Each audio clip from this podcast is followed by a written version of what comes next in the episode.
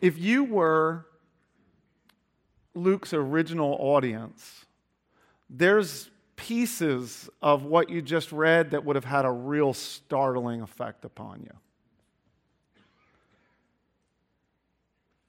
You would have read that when Christmas came, that the first group of people that were notified were not the group of people that you would expect.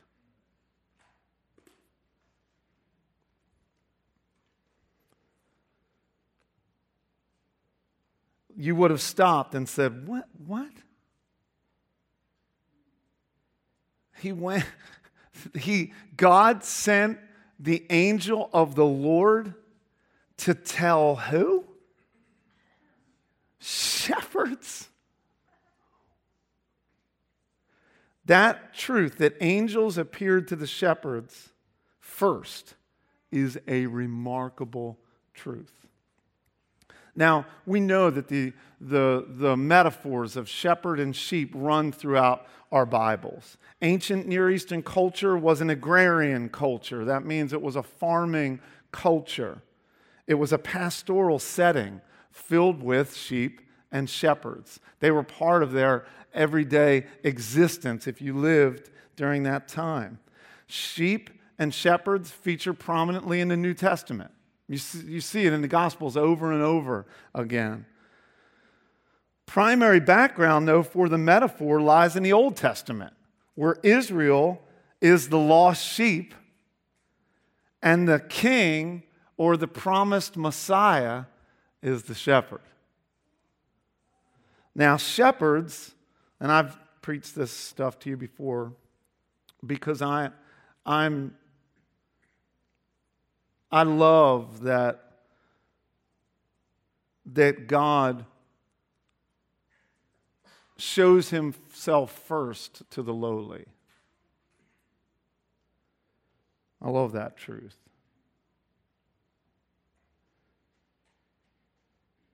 That he goes first to people that are suffering, that he goes first to people who are needy that he goes first to people that society has looked down upon. That, that's, that startles me and, and causes my heart to love Jesus because it's not the way that we would typically act. Shepherds were, among other things, just to give you a little snapshot of shepherds, they were untrustworthy members of the community. A shepherd is not someone that you invited into your home and then just left them rummaging through your house. You kept your eye on them if one of them showed up. They were untrustworthy. They were of such questionable character that their testimony was not permitted in court. So if you said, hey, no, no, no, I got an eyewitness, a shepherd saw it. of no account was their testimony. Even though they were Jewish, they weren't even allowed to worship in the temple, barred from God. So Luke highlights. Doesn't this highlight, when you get that description, doesn't that hi- highlight how amazing and how remarkable this is? that, that God has set out in his, in his plan, in his eternal plan, to tell whom am I going to tell first? I wonder what the angels said. Let me just get this straight, God. You don't want us to go to the, to the temple to tell everyone. You don't want us to go to the church to tell everyone first. You want us to go to this group of people? They play a starring role in the first Christmas, and they do in our nativity scenes at home, too, right? If you got a nativity scene without a shepherd, you've got a faulty nativity.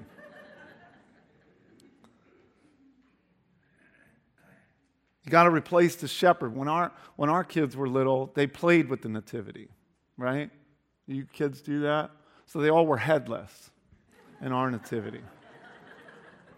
You, glue, you crazy glue the heads back on. That was what our nativity looked like. But don't let the shepherd break and get rid of him. Shepherd needs to be part of the nativity scene. Shepherds are the ones that the angel of the Lord, I mean, get your mind around this. If the angel of the Lord shows up right now, this is a Christmas Advent service you will never forget. And the angel of the Lord announces good news, good news, good news. Even for people like you, there's good news. The literary significance of the shepherds is that they are of humble estate. Jesus, who is coming and we know is going to be rejected by the world, comes first to the lowly, comes first to those of humble estate, comes first to the outcast, comes first to those that are looked down upon. You might say it this way He comes first to the nobodies. So if you want to write down my main point today, this is it.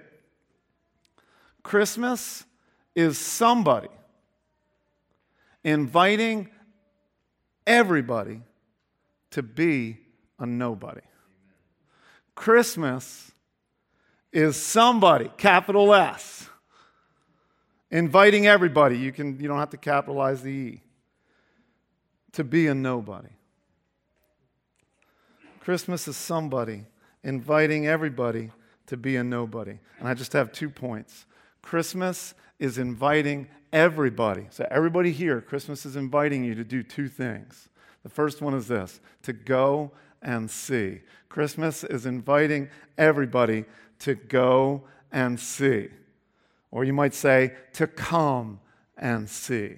The angels told the shepherds, says it right here, to go and see.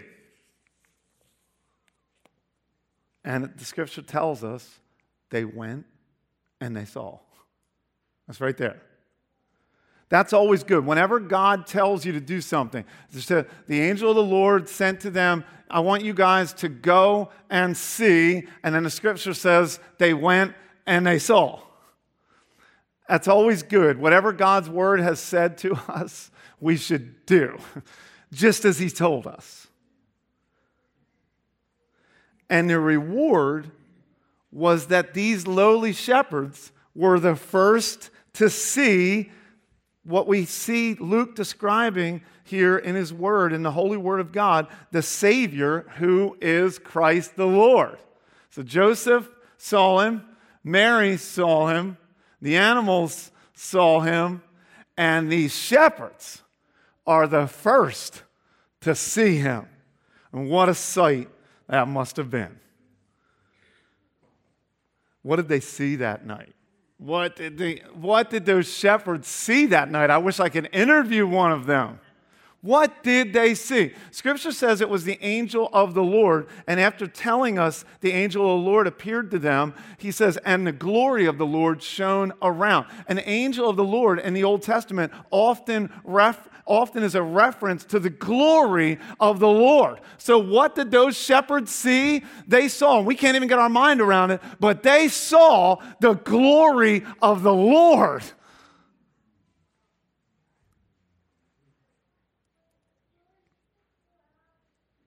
The glory of the Lord. No wonder they went and saw. I can't imagine any of them saying, You guys go and see, because I'm not buying this. They all went and they saw.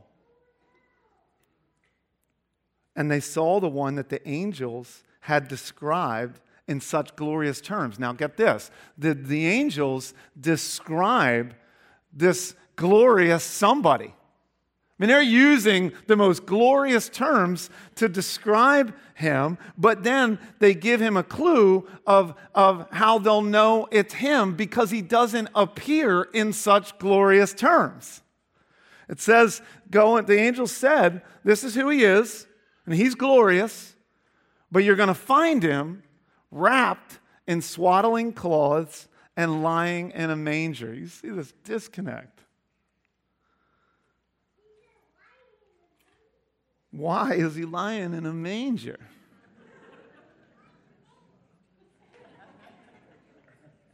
if he's this glorious,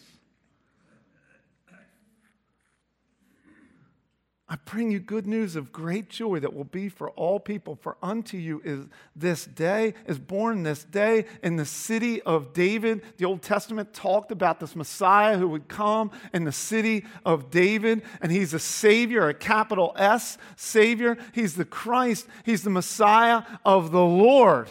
And this is how you'll know when you see him. This is the sign that you're going to see. He's going to be a little baby wrapped in swaddling cloths and lying in a manger. And suddenly, if, it, if that wasn't enough for the angel of the Lord and the glory of the Lord to appear with them, a multitude, I don't know how many that is, thousands more angels fill the sky and sing, Glory to God in the highest, and on earth peace among those with whom he is pleased. This is a glorious moment. And the shepherds leave and they go and they go to that city of David. They go to Bethlehem and they see this child, this baby in swaddling cloths in humble estate, lying in a manger to some shocked parents, probably. This baby, the King of glory, can relate to a shepherd. He knows what it feels like to be looked down upon.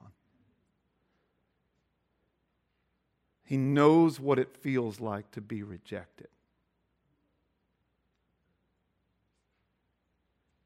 And so he's able to sympathize with nobodies. He's able to sympathize with shepherds. Because though he is the greatest somebody in all of the world, in all of history. He knows what it's like to empty himself completely of all of his status and his glory so that he could come to rescue nobodies like you and like me.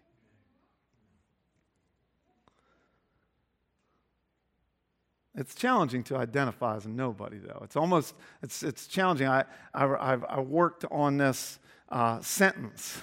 Christmas is somebody inviting everybody to be a nobody. I, I worked on that. I wish that came easily, but I worked, had other people evaluating it, dicing it up, dissecting it. And one of the reasons why it's hard is because you and I really don't like being considered nobody. I'm up here telling you you're a nobody. I'm up here trying to identify as a nobody. And I don't want to do that.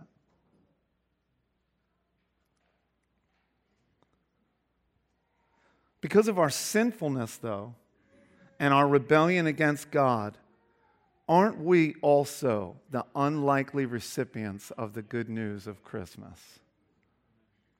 Aren't we? See, Christmas is, is inviting you to see that you are actually the unlikely recipient of the good news of Christ come to save sinners. And until you see that, you can't identify as a Christian. The humble and the needy are exactly the right candidates for the Christmas message that the angels came bringing.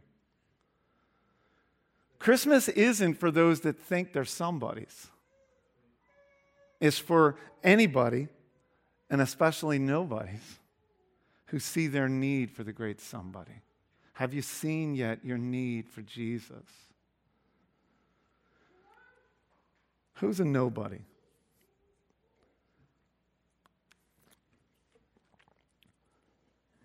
Let me put it in terms that I hope you can climb up into. Because I think biblically defined, although the scripture never uses the term nobody, you understand I'm, I'm using it as a metaphor to, to identify with those who are needy, which is how God is using the shepherds. But biblically defined, a nobody is someone that has made room in their heart for Jesus. That's, that's what it is. It's a nobody is someone who's, who's willing to say that I, I am lost without Christ, that, that I need a Savior, that I can't save myself, that all of my rebellion and sin against God needs to be forgiven, needs to be dealt with, and I don't have the means to doing that by, uh, in myself. I can't do that on my own. I need somebody. I need a Savior. And so a nobody is, is someone who's willing to say, I need you. Remember when Jesus told stories like this? He, he said, You know, I didn't come for the healthy, he said. I came for the sick. This is what it means. A, a nobody is someone that identifies themselves as sin sick, and I need a healing, and it's something that only you can give me, Jesus. That's what a nobody is. So, are you a nobody? Don't, we can't get this misconstrued because I think it's easy to misunderstand this. I've had people tell me in the past that, you know, be careful of how you preach about shepherds and nobodies because all of us who live in Chester County might feel like the Christmas isn't for us. Because you don't look like nobodies. You look like somebody.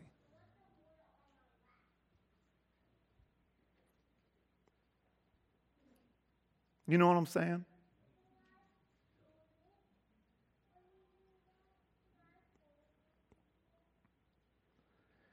A nobody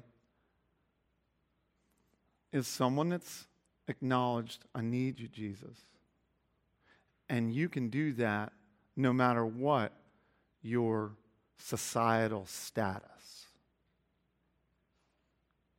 You can do that no matter what your income level is. That's why I'm saying that Christmas is somebody inviting everybody. It's an invitation to all of us, but that invitation includes being a nobody, acknowledging your need for Jesus. It doesn't matter if you're the CEO of a Fortune 500 company, you can be a nobody by just saying, I need you, Jesus. It doesn't matter if you're just getting by, you can be a nobody. It doesn't matter if you're an upper middle class Chester County resident who drives a nice car and sends your kids to nice colleges, which is what most of you do. You can still be a nobody. All you have to do is acknowledge that you need Jesus. You just have to make room in your heart for Jesus.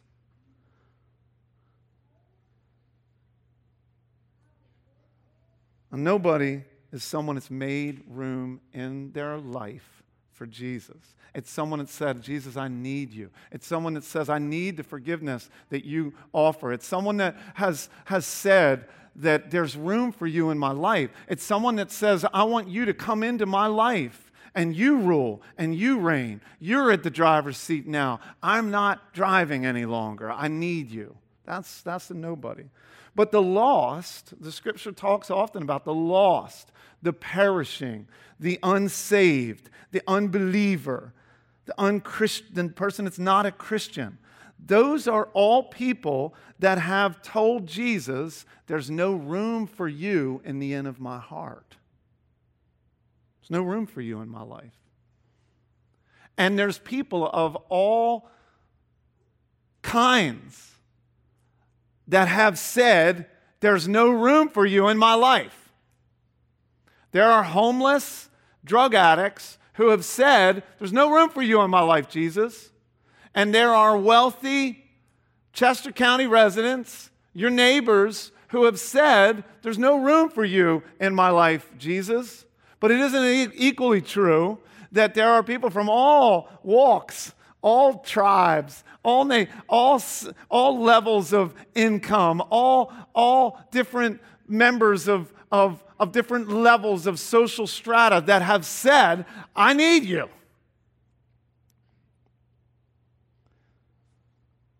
Christmas is a story of somebody who came to identify with nobodies. Anyone can get it, everyone can get it, but it will require acknowledging your need of it. We clear? I hope so. It's quiet in here. I'm trying to be happy. I, I, I, feel like this is good news. All you have to do is identify as a nobody. Anybody, any nobodies in here? There's hope for everyone, right? For our best Christmases and our most difficult ones, we all need the grace of God that has come to us in Jesus. It doesn't, I don't know what you're setting up for. I don't know if you're setting up for your best Christmas or you're setting up for your worst. And you don't know either. But the truth is, there is hope for everyone because we all need the grace of Jesus, and He's come to us at Christmas. For those of us, and there's many of us, and, and, this is the Christmas that we want. This is the Christmas that I'm hoping for. But the Christmas season feels so exciting. Like this, this Christmas season is just something that just feels so exciting to you. This message is not supposed to be a downer. This message, if that's you, if you are just setting up for your best Christmas ever and it seems nearly perfect, well, then you worship God as the one from whom all blessings flow. Amen? He's the source of all good gifts. But for those of us that Christmas reminds us, just as Jairus was praying this morning, of how lonely we feel, how grieving we are, how hurting we are, how needy we are, we thank God that He is making all things new through Jesus. Amen? When the shepherds left their manger, their circumstances were still mostly the same. I don't know if they got to wear, like, I don't know if they got to wear something special if they were there that night. Like there's no there's no indication in scripture that if you hey raise your hand if when at the annual shepherds gathering raise your hand if you were there when the when the angel of the Lord appeared and they all came forward like they they were the ones that ran the annual shepherds conference because they were the anointed ones they were the labeled ones. No, we don't we don't we don't know that. What we do know is that their occupations likely didn't change as a result of being the first to hear the message. When the shepherds left the manger, they were still shepherds. They still weren't allowed to worship at the temple.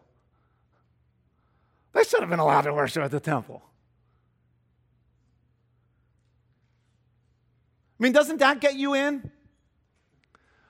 Yo, yo, yo, I know I'm a shepherd, but hold on a minute. The angel of the Lord appeared to me. Did he ever appear to you? Seems like that trumps everything, doesn't it? Angel of the Lord appeared to you, you ought to be able to worship. they still weren't allowed to worship at the temple. They still weren't permitted to give their testimony in court. They still were regarded as untrustworthy members in the community. Church, we don't have to pretend to be something that we're not. We don't have to pretend to be something that we're not. We don't have to perform to find our worth in the community of God. Jesus came into a needy world for needy people, and we all qualify. Jesus came into a broken world for broken people, and we all qualify. Jesus calls us to believe, not to make believe. Jesus calls us to delight in Him, but we don't have to deny reality to do so. Even if your circumstances don't change drastically, you feel like a shepherd. God has promised to give us all the grace we need. So we pray, just keep showing us more and more of yourself, Jesus. Just keep giving me a glimpse of you. Just keep helping us to go and see. Christmas is inviting everyone to go and see. Because Christmas is somebody inviting everybody to be a nobody. Christmas is inviting everybody to go and see, but there's something else that we're invited to do, and we see it right here in the text. Christmas is inviting us to go and see. Christmas is also inviting us to go and tell. To go and tell. That's the song we're singing.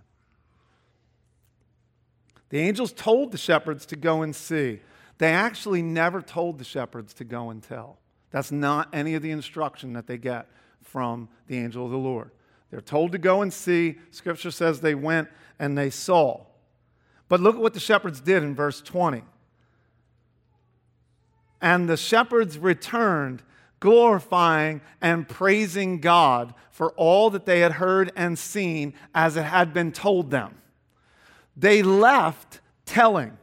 They went to, they went to see, they saw, and then they left telling. So, so those that are able to see, those that are able to see Christmas, have this, this obligation, like the overflow of the joy that comes from seeing Christmas results in now telling Christmas. Shouldn't this be the compelling outcome of our lives? The testimony is not even allowed in court. But nothing could stop them from going and giving testimony to what they had seen. Shouldn't this be the compelling outcome in the lives of all who have seen the glory of Christ with the eyes of faith?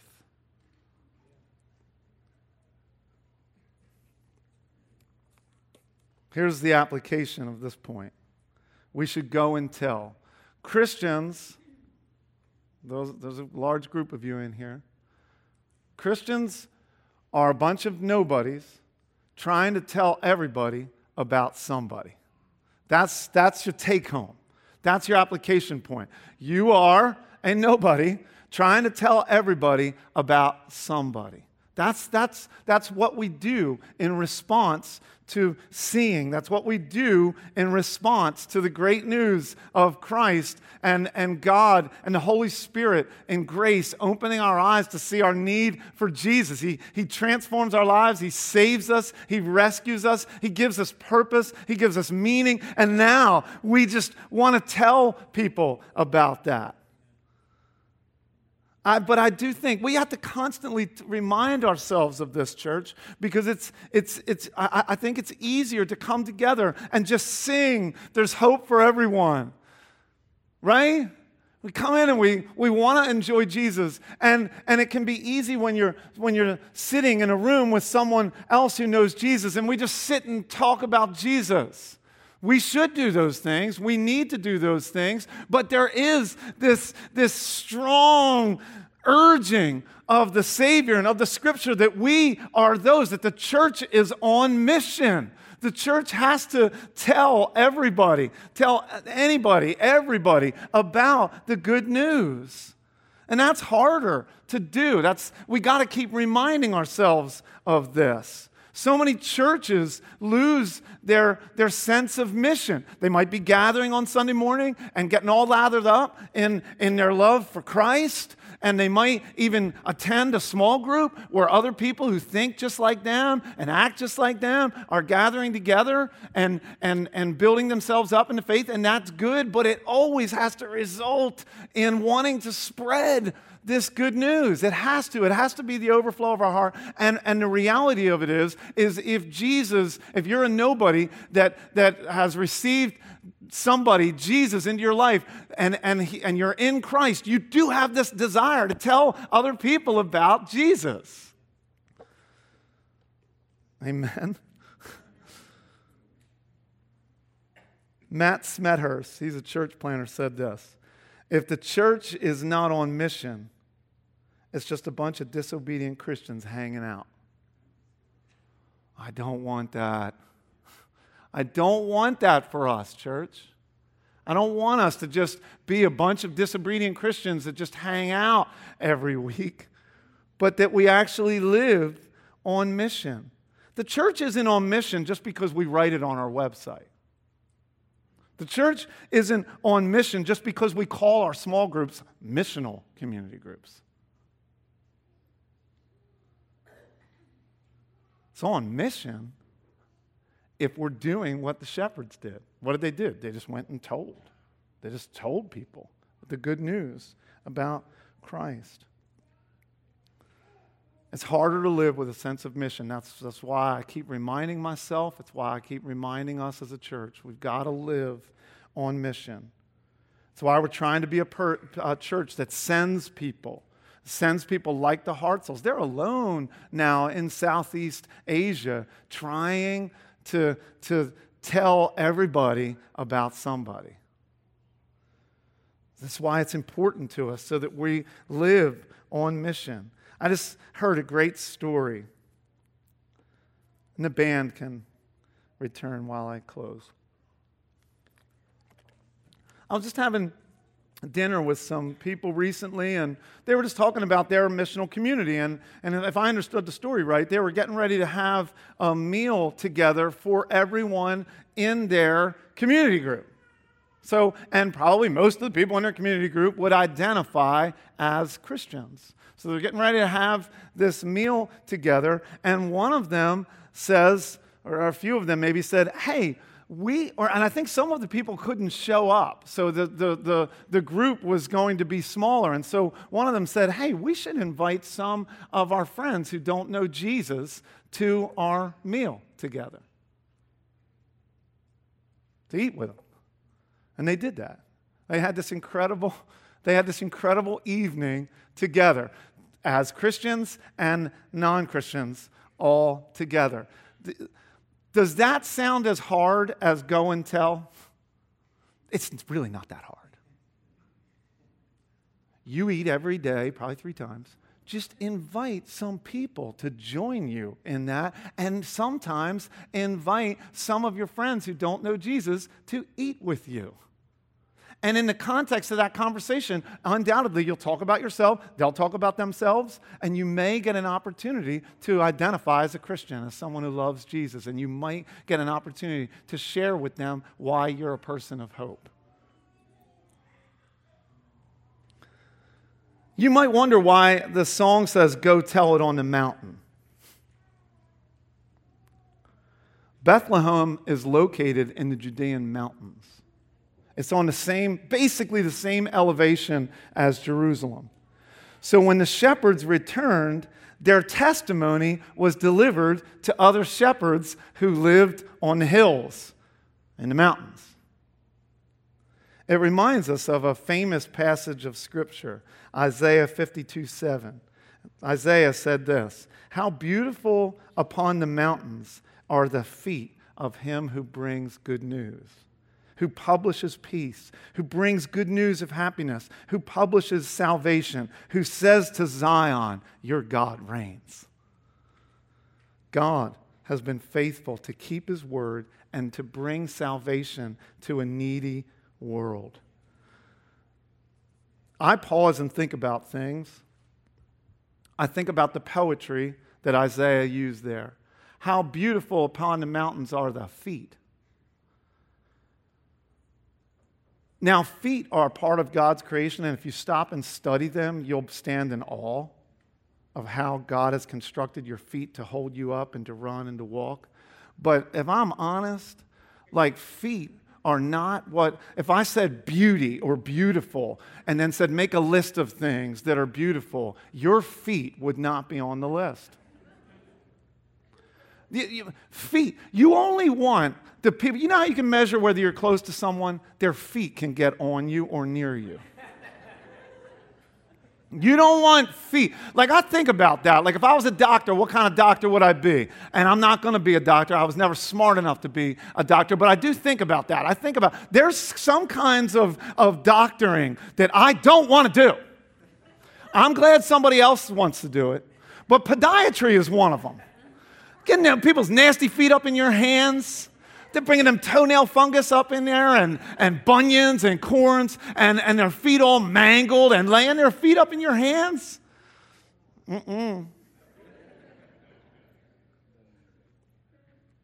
How beautiful are the feet? You want to know if you have beautiful feet?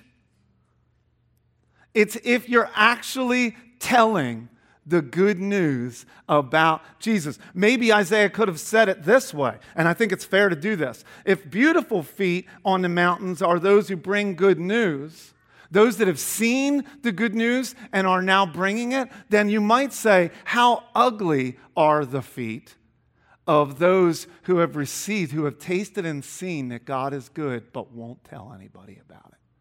You got ugly feet or you got beautiful feet? We have this privilege, church, to go and tell, go and tell, go and tell.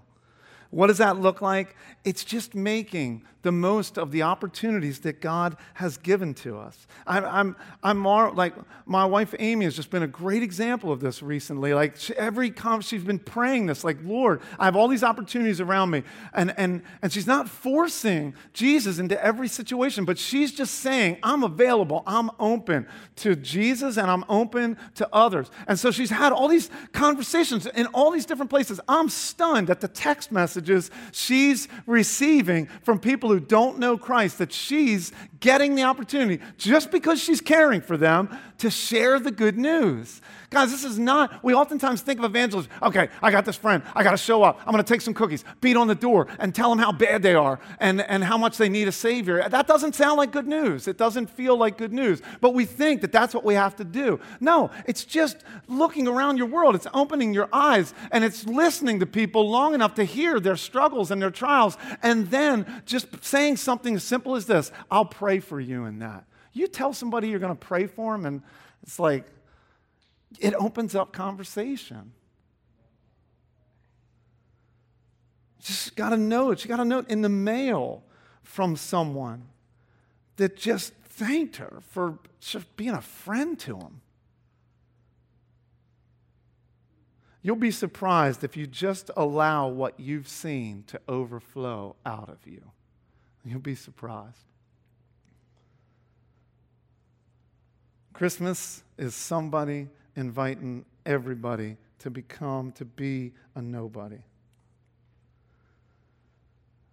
And Christmas is inviting everybody to go and see, to go and tell.